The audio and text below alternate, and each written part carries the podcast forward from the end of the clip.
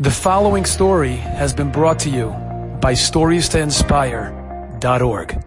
The great Oznaim LaTorah, Rabbi Zalman Sorotzkin, he tells that when he served as a Rav, a Rav in a city, there was one young man that wanted to become a driver. He wanted to have Parnasa. He left learning and he learned how to drive. He has a new way to make a livelihood. He was Matzliach. However, there was a little bit missing in his Yiras Shamayim, a little bit missing in his Emunah. And what happened was, when everybody would quit work at Chatzos, at midday, Erev Shabbos, Friday afternoon, he saw that if he could get a couple of more jobs, he could make a little bit more money. And so noon became an hour afternoon, became two hours afternoon, became three hours afternoon, became Hadlokas Nerus. Then he would stop driving and turn the car off. Things slipped. Motzoi Shabbos was also difficult. He used to wait 72 minutes. Now, he waited an hour, then 45. Then he barely waited till Shkia to go back into the car in order to make money. What happened is it went down from there. Hadlokas Neris became Shkia. Shkia became Tzeis. He's driving on Shabbos. Reb Zalman Sorotzkin heard about it. And when something is happening in the city, a person is mechuyev to take action. A Rav has to take action. Something isn't right. Something is not right. Doesn't matter what it is in the area of chinuch, in the area of kashrus, in the area of Shabbos, in the area of beinadim lechaveroi. A Rav has to speak up. That's what he's there for. And so, Rav Sorotzkin sent a shliach with a special request to this young man that he should not drive on Shabbos. It didn't help. So he sent him a second shliach. The second shliach went, and this time the son listened, the young man listened. He said he'll think it over. He continued. The third time, the third time, Reb Zalman sent over a shliach. The third time he said, okay, I'll stop. Nothing doing he continued driving. Reb Zalman Sorotzkin knew that the father of this young man was a very honorable person.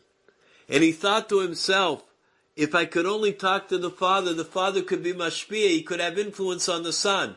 But the problem is, the father was ill in the hospital for over a year. It would not be wise to bring up the topic because it could chas aggravate the father's condition. And so the Chilul Shabbos continued. The Oznaim LaTorah was invited to a kinnis of Gedolei Torah in Rabbanon, a gathering, a massive gathering, over 300 Rabbanim would be in the attendance in order to discuss matters of chinuch. They were zeichet to have presiding over the entire assemblage, none other than the Kohen Gadol, the Chofetz Chaim Zecher Tzadik Livrocha, the Heilige Chofetz Chaim. All the Chashuvim came. And when the Chofetz Chaim was departing, after the kinnis, after the conference, all the people went to the train station. All the people wanted to see just a glimpse of the Chofetz Chaim. All the Rabbanim wanted just to see him one more time. So many people just wanted a bracha from the mouth of the Chofetz Chaim. And they all gathered there. Reb Zalman Sorotzkin also came. The Oznaim LaTorah came to be Malavid the Tzaddik. However, as he was going, he sees all of a sudden the father of that young man, the Mechalel Shabbos, sitting in a special chair from the hospital. He walks over to him and he says, Oh, what is schus? Are you going home from the hospital? He says, No, I'm not going home from the hospital. Last night I had a dream. My Saba, my grandfather came to me and said, no doctor right now has the answer to your illness. I suggest that you travel to Radin, to the Chofetz Chaim, and ask him for a bracha. He is the one that will be able to heal you. And so, when I woke up, I made the decision and told all the doctors against the medical community that I am leaving. I'm leaving. And so here I am. I'm ready to take the train to Radin to see the Heilige Chofetz Chaim. Reb Zalman couldn't believe his ears. He told the man that Hashem Yisbarach helped him. He had a siyata dishmaya. The Chofetz Chaim is going to be right here in the train station. He does not have to travel to Radin. Oh, how unbelievable it is.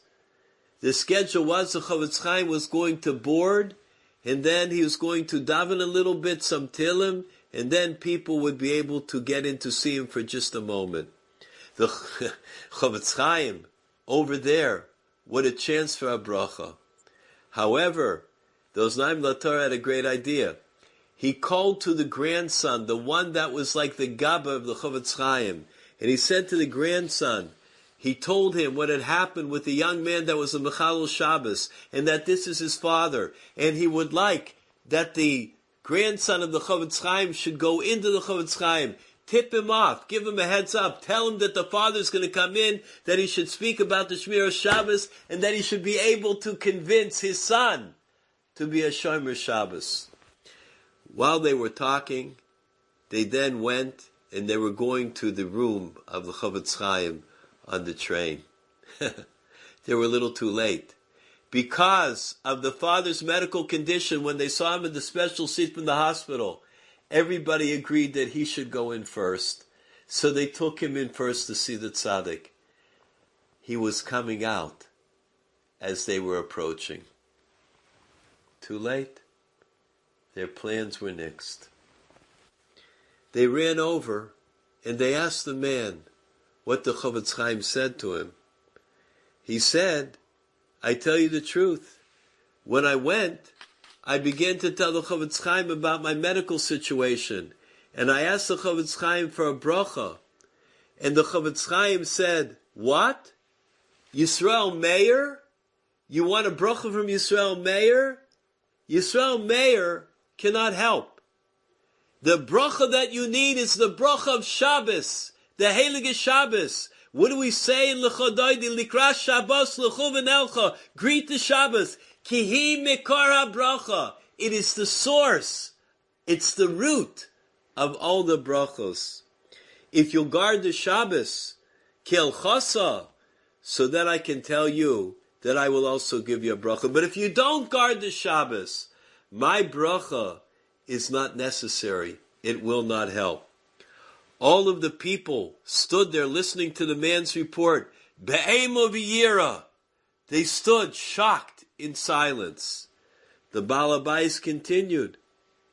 You're going to say you're Shomer Shabbos, but the Pasuk says further than that. Don't you do melacha, not your son, not your daughter. How come it doesn't say that by eating chazer? Don't eat chazer, not your son, not your daughter. Why doesn't it say it by wearing shatnez? Lo silbash, not your son, not your daughter. The reason is, is because by Shabbos, you are responsible. You are responsible for your son and your daughter, even if they're grown up. If you'll tell me that there'll be Shabbos in your house, then Yisrael Meir will give you his bracha. But first, we need the bracha from the source, from the shorish. The father could not hold back. He called out, Rebbe, I'm a kabbalah upon myself, my whole family. I will make sure that everybody is Shomer Shabbos Kilchasa, will be complete guards of the Shabbos, and will do everything exactly according to halacha. The Chofetz Chaim then gave to him a very, very deep and long bracha. And so it was that when the man finally came home, two things happened. The man had a refuah shalema. and his son began to be a Shomer Shabbos Kilchasa, Kedasa Kedin, according to the law. The Oznaim LaTorah said, we will rogel. We used to hear things from the Chofetz Chaim that would appear to be Ruach HaKodesh. But that day it was so tangible. The Tzaddik Yisoid Olam had such Ruach HaKodesh, had such divine spirit.